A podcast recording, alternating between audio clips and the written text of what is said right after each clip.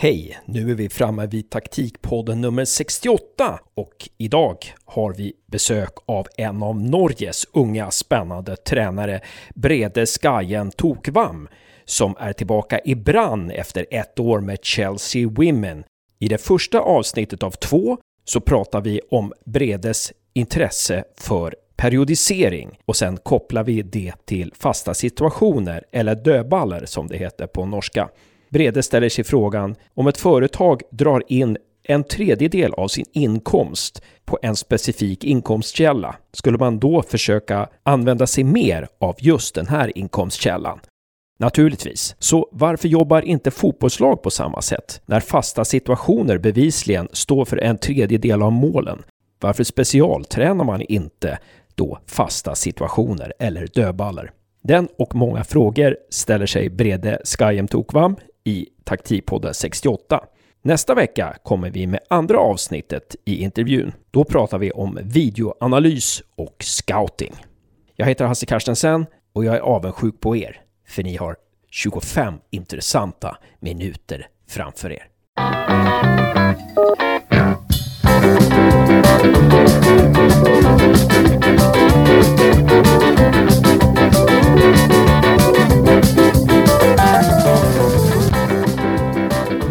Välkommen till Taktikpodden säger jag till Brede Skajem Tokvam.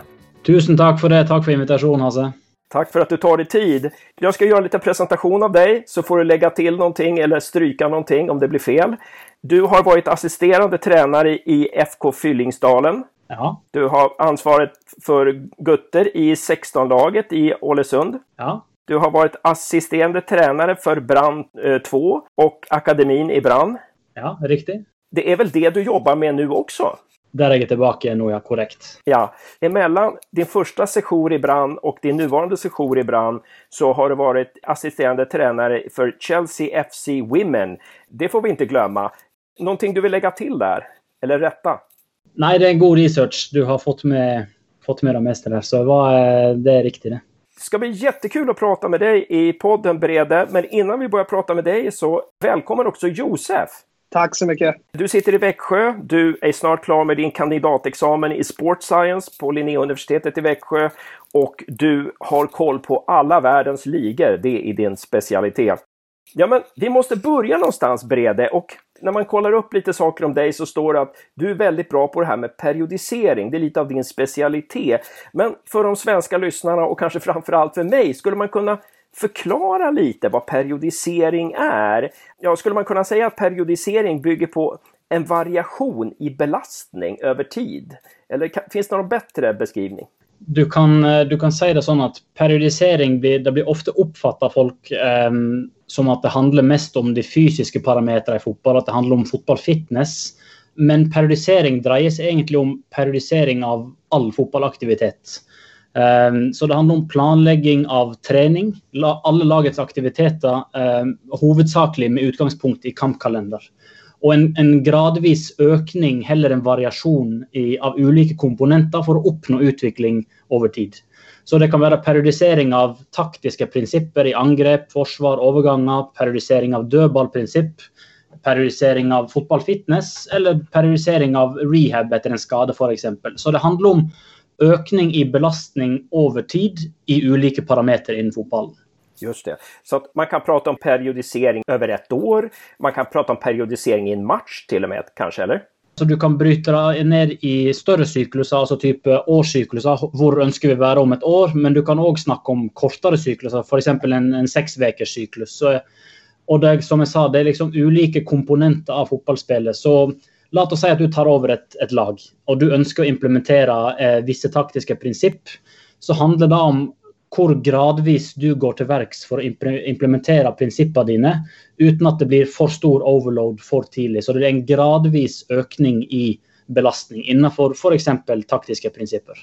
När vi pratade med Tom Dent förra veckan, då sa han att det var just en av de sakerna som han gjorde fel. Han och hans eh, huvudcoach gjorde fel när de jobbade i Sköldals Blink. Att de introducerade alla saker på en gång och det kanske går emot lite den här teorin om periodisering. Ja, det blir jo en, det blir jo et eksempel på det. Tom er for øvrig en, en veldig bra mann og en, en, en fin fyr. Så eh, ydmykt av han å dele sine erfaringer der. Og Det tror jeg mange som sikkert lytter på, kan relatere seg til. At du ønsker å, at spillerne skal ta så mye læring så fort som mulig. Men så må du finne den balansen der overloaden skjer gradvis over tid. Sånn at du kan bygge stein på stein på stein mot det målet du, eh, det målet du ønsker. Og så er det òg viktig å tenke at periodisering er aldri et mål i seg sjøl. Det er alltid spillergruppa du har og laget du har som er målet. Så er periodisering et virkemiddel for å oppnå den utviklingen du ønsker over tid.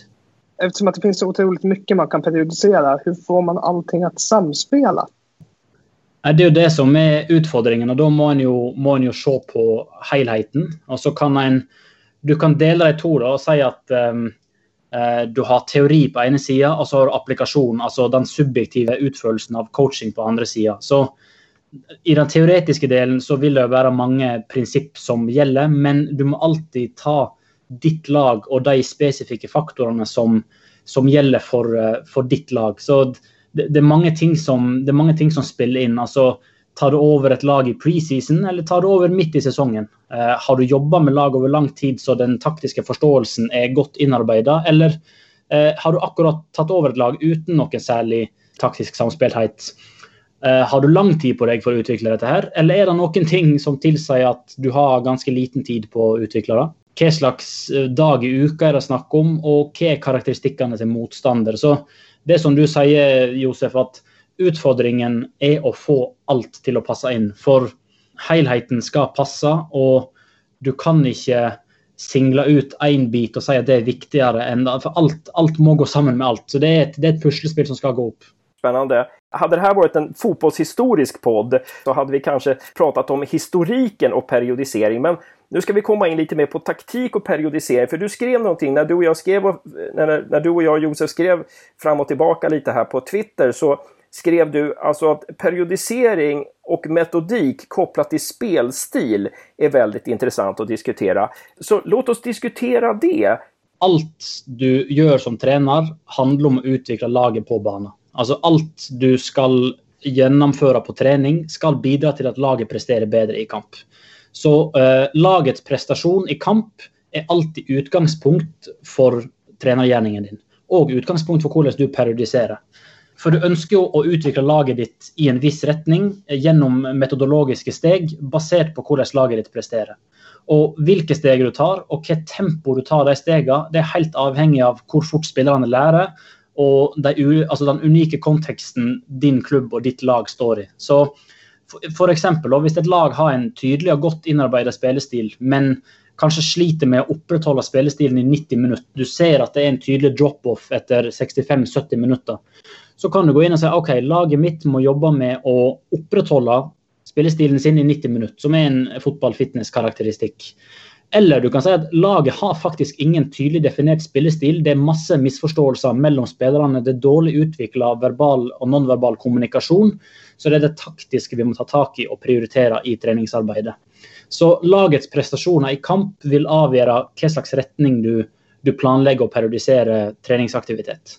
Så om et lag da ikke orker, om man i slutt etter 70 minutter, då kan det vara fel på den periodisering man har skissat på, den planen man har lagt upp. Det kan du si, men hvis f.eks. du um, i et skandinavisk kontekst, du tar over et lag eller du trener et lag og preseason begynner i, i januar. I Norge eksempel, spiller vi jo kalenderåret, så du spiller januar til desember. Så tidlig etter juleferie, i starten av preseason, så vil du forvente at spillerne ikke nødvendigvis greier å stå ut 90 minutter. Men gjennom preseason så skal du utvikle laget sånn at når seriestart kommer, så skal laget ditt være i stand til å gjennomføre spillestilen i 90 minutter. Men om man oppdager da att när spelarna ska vara som bäst i 15 omgången, då orkar man inte, man orkar bara 80 minuter. Hur ska man tänka då? Ska man börja fel? Finns det någon felsökningsschema man kan använda då? Da må du jo kan, først spørre deg sjøl, hvis du zoomer ut og så ser du hvorfor er det spillerne eh, ikke greier å prestere lenger enn 75-80 minutter. Da kan det, Hvis det er fotball-fitness-relatert, så kan det være to ting. Enten så må spillerne trene mer på å opprettholde spillestilen over tid. Altså du må overloade den komponenten i trening. Eller Er det fordi at spillerne ikke er fresh? Altså Spillerne mangler overskudd. Det har vært et tett kampprogram, kanskje de har vært på landslagspause, i mesterskap. Eller andre faktorer som tilsier at spillerne har ikke nok overskudd, så de går tom for energi um, etter 75-80 minutter. Og, og, balansen mellom er det et fitnessproblem eller et freshness-problem kan være vanskelig. De kan se ganske like ut, men være to helt forskjellige ting. Jag förstår. Om vi börjar från andra sidan då. Om vi säger då att jag kommer in som ny tränare till ett lag och sen så bestämmer jag att ja, ni har spelat 4-4-2 förut, när jag spelar väldigt direkt. Nu ska vi spela mer possession. Nu ska vi ha wingbacks och vi ska spela med två stycken pocketspelare. Hur kan jag göra då för att tänka periodisering? Säg att jag kommer in i, jag är ny tränare på sommaren. Eh, den andra tränaren får sparken. Och hur tänker jag i periodisering då för att liksom få igenom mitt? Hur, hur kan jag tänka? Då må du først um, se på hvordan spillerne presterer akkurat nå. Hva er det spillerne gjennomført akkurat nå? For sånn som du snakker om da, så vil du da endre et ganske stort parameter som vil være altså spillestil. Altså spillernes taktiske avtaler og lagets taktiske prinsipp på banen. Så du skal endre en ganske radikal del på laget ditt så da må du kanskje forvente at dette må tas gradvis. Du kan ikke implementere alt den første uka. Og når du endrer ett parameter, altså taktikk og spillestil, så bør du kanskje ta ned et annet parameter, f.eks.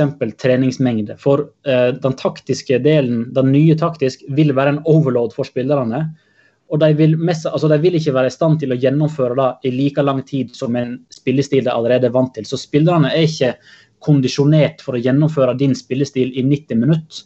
Så du må kanskje midlertidig da ta ned mengden litt, og heller ha fokus på kvalitet, altså innlæring av nye taktiske prinsipp med kvalitet, før du kan begynne å utvikle mengde og øke belastningen på, på det du gjør. Mm, just det. Du sa jo noe om at da måste, for at jeg skal få inn den her nye spillstilen, så måste jeg verkligen, altså det måste være kvalitet på träningarna.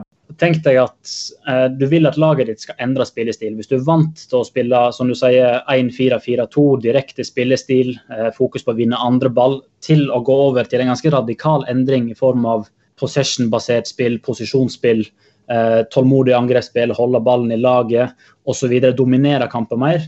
Så det er en ganske radikal endring i eksempelet ditt. så det vil være noe helt nytt for spillerne dine. De er ikke vant til å gjøre det på den måten. Og hvis du ikke er vant til å gjøre noe, så klarer du i hvert fall ikke gjøre det i 90 minutter, for kravene er helt nye. Så kanskje du da istedenfor å tenke fotballfitness, at vi skal jobbe med å, å gjøre dette i 90 minutter på dag én, så bør du kanskje i starten fokus på kvalitet, innlæring av prinsipper. Spillerne må forstå hva de skal gjøre, før de kan gjøre det i 90 minutter. For hvis du kondisjonerer eh, det for 90 minutter uten at spillerne vet hva de skal gjøre, så hva er det egentlig en da kondisjonerer? Så kvalitet alltid foran kvantitet. Spillerne må forstå de taktiske prinsippene og utvikle kommunikasjon seg imellom før du kan jobbe med fotballfitness, altså å kondisjonere til å vare i 90 minutter. Jag förstår. Så det är ganska viktigt då att varje träningspass måste handla om att få spelarna att förstå det här nya jeg tenker all, ja, Alle treninger bør jo ha en, en form for eh, altså Det bør være relatert til lagets spillestil. Enten forbedra, eh, videreutvikla eller opprettholde spillestilen over lengre tid. Så en, en, god regel der er jo at du ikke endrer mer enn ett parameter i gangen. Hvis du skal endre spillestil, så kan du ikke i tillegg øke treningsmengde. Men da, da ser en jo ofte når, når trenere tar over klubber, så er det både endring i spillestil, og så er det mange som i tillegg skal, skal trene mer. Og Hvis du endrer to parameter så plutselig, så brått, så ber du egentlig litt om trøbbel. Veldig interessant. Hvordan tar man taktisk periodisering ihop med annen periodisering som behøver skje samtidig, f.eks. exempel med fystrening og lignende? Tenk deg f.eks. at laget ditt spiller Si du spiller kamp på lørdag, og så tar du søndagen fri og eh, restart, eh, restart trening på mandag. Og på tirsdag f.eks.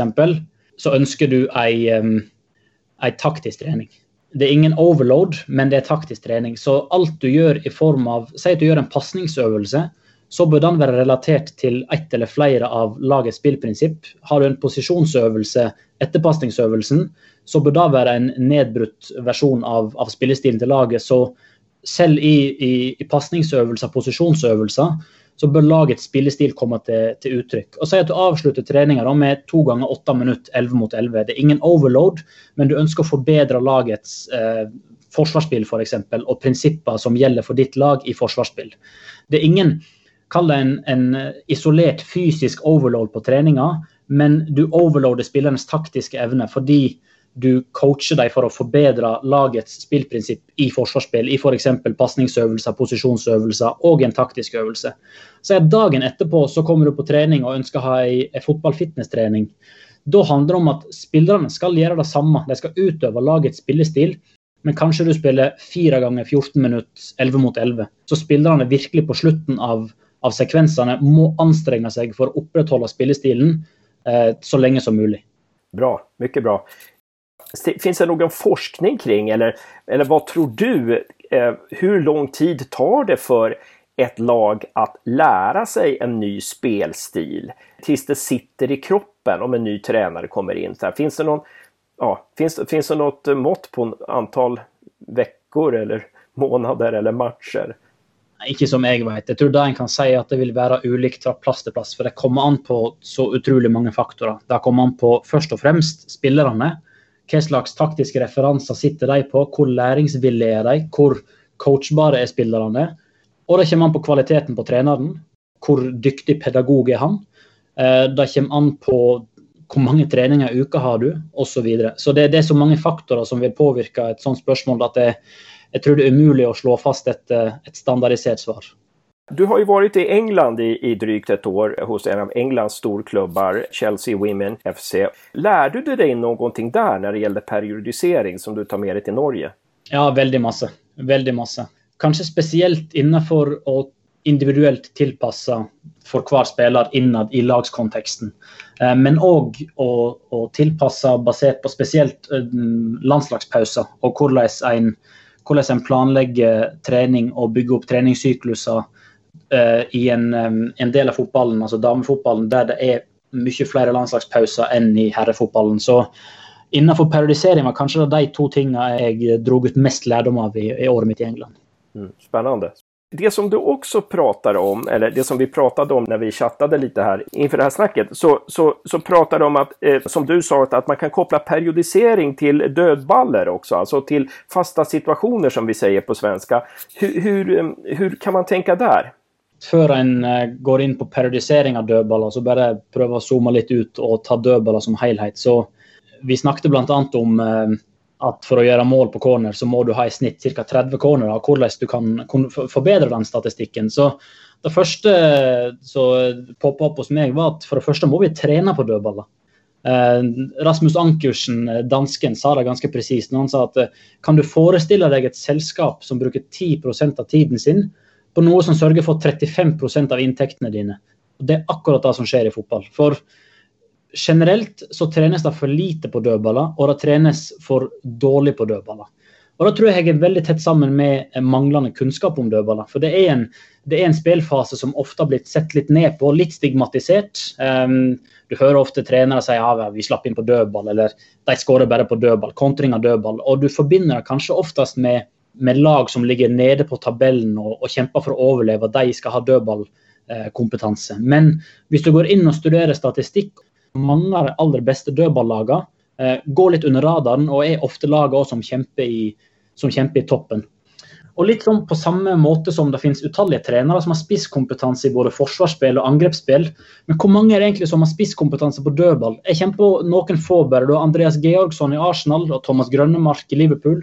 Du har Gianni Vio, Mats Botgereit som har vært i Midtjylland, Brian Priske som nå er hovedtrener i Midtjylland. Det, det, er de jeg kommer på i farten som, som har sin spisskompetanse innenfor dødball. Men hvordan kan, hvordan kan vi forvente at trenere skal trene på å lære vekk noe de ikke kan skikkelig. For jeg mistenker at det er generelt lite kompetanse om dødball sammenlignet med f.eks. angrepsspill og forsvarsspill. Det er lite finere på noe vis i fotball å gjøre mål i spelsituasjoner enn å gjøre mål på dødballer. Det er på noe vis, for Jeg tenker selv når jeg tyckte, når Malmö vinner, har vunnet mange matcher, Malmö FF har vunnet mange matcher i år, har, jeg, tenkt, eller jeg har sagt, sagt høyt til mine kompiser ja ja men de, gör ju mål bare på dødballer. Jag är ett bra exempel på folk som har fördomar mot fasta situationer. Håller du med? Tycker du att det är lite så i fotbollsvärlden också? Att, man, att det är lite finare att göra mål i, i spelsituationer? Ja, definitivt. Jeg, jeg, tar meg selv. Jeg har tapt veldig mange poeng som trener de siste ti åra på, på, lag som, som, har mindre sjanser enn oss og mindre possession, og så skårer de på dødball. Vi slapp inn på en dødball. Men eh, jeg skrev A-lisensoppgaven min om corner fordi at jeg, jeg, jeg, innså at det var, dette er noe jeg ikke kan nok om. Jeg kan ikke nok om dødballer. Så jeg bestemte meg for at dette er noe jeg skal, jeg skal lære meg mer om. det. Jeg har lyst til å skjønne hvorfor noen lag er bedre på dødball. For når folk snakker om dødballer, så snakker du veldig ofte om tøffhet og duellkraft og en presis serve som det viktigste. Men de tingene jeg nevnte der, altså det er preconditions for en god dødball. Men det er ikke et prinsipp på dødball. Um, for på samme måte som du har spillprinsipp i angrepsspill, i forsvarsspill, så finnes det òg prinsipp på dødball. Og tøffhet det er ikke et prinsipp, det er en egenskap. Um, men screening, f.eks. blokkering, det kan være et prinsipp på dødball corner. Dersom du er to mot én ved ballen, det er et prinsipp. Framing the goal, altså angripe alle, lagets, eh, alle målets soner, det er et prinsipp.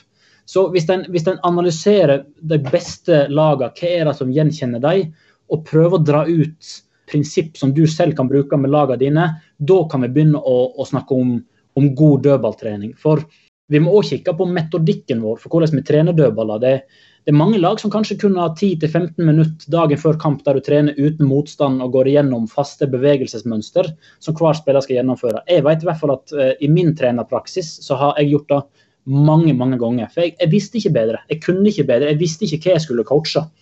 Så, og det finnes så mange flere og bedre måter å integrere dødball i trening på. Du kan eksempel, Hvis du har en posisjonsøvelse, så kan du sette innkast som angrepsstart istedenfor at ballen alltid begynner bak. Det blir corner på trening, ja, men så ta den corneren. Eller kanskje ta to cornerer. Istedenfor at det alltid er ball hos keeper. Ball hos keeper. Jeg tror vi må trene mer på dødballer. Vi må øke kunnskapen vår om dødballer, og vi må forbedre metodikken vår for hvordan vi trener på dødballer. Skal en utvikle uh, Skal en skåre flere mål på dødballer? For mål i fotball det er utrolig verdifullt. Sammenlignet med f.eks. basketball, håndball, der du skårer mange, mange mange mål. Du kan skåre 20 mål i håndball og likevel tape kampen. I fotball er ett mål har utrolig stor verdi. Og så kan du spørre deg hvor mye vil det koste et lag si i Allsvenskan å, å kjøpe deg 15 mål ekstra per sesong? Det vil koste mange mange millioner. Men dødballer kan sørge for de 15 ekstra målene per sesong hvis du gjør en god jobb. Jättebra. N när du då, Brede, när du har jobbat med det här, när, du har ju intresserat dig för det här med dödballar på, på senare år. Hur ska man börja? Nu ska vi som lag ta det här mer seriöst. Nu ska vi verkligen bli bra på corner och, och frispark och inkast. Vad är första steget? Du sa noe veldig viktig der, ehm, Hasse. Du sa at eh, hvordan skal vi ta det mer på alvor og hvordan skal vi ta det mer seriøst. Og det å skape en kultur, det er det du, det du sier. og det første du må gjøre når du skal, skal skape en kultur, er at du må leve den kulturen sjøl som trener. Du må eksemplifisere den kulturen. Så hvis du vil at spillerne skal ta dødball på alvor, så må du ta dødballer på alvor først. Og skal du lære vekk noe, så må du kunne noe når du lærer vekk. Og jeg tror dødballtrening ofte for mange spillere har vært opplevd som kjedelig trening. De vil heller spille, de vil heller ha en avslutningsøvelse, du vil heller ha en posisjonsøvelse enn å trene på dødballer. Så nøkkelen i hvert fall før du oppnår suksess, når du skal begynne med noe, før det, har, eh, før det har vist sin verdi, så må du begynne en plass. Og da tror jeg å integrere i spilløvelser er en riktig vei å, å, gå i starten. Og så er det viktig at du involverer deg i når du driver med analyse av kamper, evaluering av kamper, kartlegging av motstander, at dødball har sin plass der. Og at du finner gode måter å evaluere dødballprestasjonene på, sånn at du kan måle progresjon over tid. Hur tycker du att fasta situationer har förändrats eh, sedan du började bli fotbollstränare och eh, hur man skal attackera dem på bäst sätt? Det er et veldig godt spørsmål. Jeg, jeg tror ikke jeg kan, eh, kan slå fast eh, med fasit. Jeg kan bare si min opplevelse det. Eneste, den opplevelsen min er at jo mer jeg sjøl lærte meg om dødballer, jo mer fikk jeg øynene opp for det. Fra å være en spillfase som som ble litt oversett og ikke ble prioritert i trening, ehm, så har det blitt en, en viktig del av min trenergjerning. Og jeg ser verdien av det. fordi at det står for så mange mål i fotballspillet. Både, altså hvis du sier at du kan unngå åtte mål, ti mål per sesong på dødball, og øke ti mål, åtte mål per sesong på dødball, da har du plutselig en positiv målforskjell på 20, kontra at du ikke gjør noe med det. For dødballmål, du kommer til å skåre på dødball selv om du ikke trener det. Og du kommer til å slippe inn mål på dødball selv om du trener det, men det handler om hvor, hvor høyt kan du ta antall skåringer på dødball, og hvor lavt kan antall mål imot på dødball bli? Det er jo der det er snakk om. Akkurat samme som i angrepsspill og i forsvarsspill. Når du tittar på fotball internasjonalt, er det noe lag som du tykker er ekstra bra på dødballer? Midtjylland. Og det, det visste, jeg var på klubbbesøk der i 2016 eh, og fikk litt prata med en som heter Mats Butgereit, en utrolig dyktig trener og fantastisk kunnskapsrik angående dødballer. Det var han som peka meg litt i retninga på hva en bør kikke på på dødball. Eh, så å få se hvordan Midtjylland eh, praktiserte, planlagte og evaluerte sine, sine, dødballer live, og få se det så tett på, var en, eh, var en veldig lærerik opplevelse. En, jeg hadde en aha-opplevelse når jeg skulle skrive A-lisensoppgaven min. Så var jeg i kontakt med Oppda og flere for å få statistikk på de beste lagene på corner i Europa de siste ti åra. Um, og Måten jeg målte det på, var at jeg ville se på de som skåra flest mål, sammenligna med gjennomsnittet for ligaen de konkurrerte i. Og når jeg sendte inn den forespørselen til Oppda fikk svar, så forventa jeg at det var lag som Stoke, West Brom, Burnley, eh, Horsens kanskje i, i, Danmark. Men til, til min overraskelse så var det lag eh, som, som kjempa i toppen av tabellen. Det var Napoli i eh, 17-18-sesongen under Sarri. Atletico Madrid 14-15-sesongen under Simione, og det var Midtjylland i 17-18-sesongen uh, under Jes Torup som, som, var de tre beste dødballagene i uh, de siste ti åra. Og da tror du at det berodde på at man, man jobbet ganske metodisk med det? Ja, for når, når, jeg analyserte alle cornerne til de lagene den sesongen, så var det så gjenkjennbart de prinsippene som ble jobba med, Uh, og de løsningene på ulike problemer som de jobber med, og måten de Hvis f.eks. Napoli møtte et soneforsvar på corner, eh, så hadde de en relativt fast antall prinsipp de, de jobba etter. Møtte de mannsmarkering, så gjorde de på et annet sett. Og samme med Midtjylland. Så de agerte annerledes når de møtte soneforsvar enn mannsmarkeringforsvar. Og da tror jeg kjennetegner de, de beste dødballagene er at de evner å se hva slags forsvarsstrukturer motstanderlagene setter opp. Og så har de verktøy som eh, kan bryte ned avhengig av hva slags uh, forsvarsstruktur de møter. For det finnes noen strategier og prinsipp som er bedre mot uh, markeringsforsvar. Og det finnes noen uh, prinsipp og strategier som er bedre mot soneforsvar, f.eks. Superinteressant. Stort takk, Brede Skajem Tokvam, for at vi fikk prate med deg denne uka om periodisering og dødballer. Nästa vecka så ska vi komma in på det här med videoanalys och scouting. Vi ses nästa vecka! Det gör vi. Bra jobbat Josef! Tack detsamma Hasse och tack så mycket Brede. Tack själv, tack själv Josef.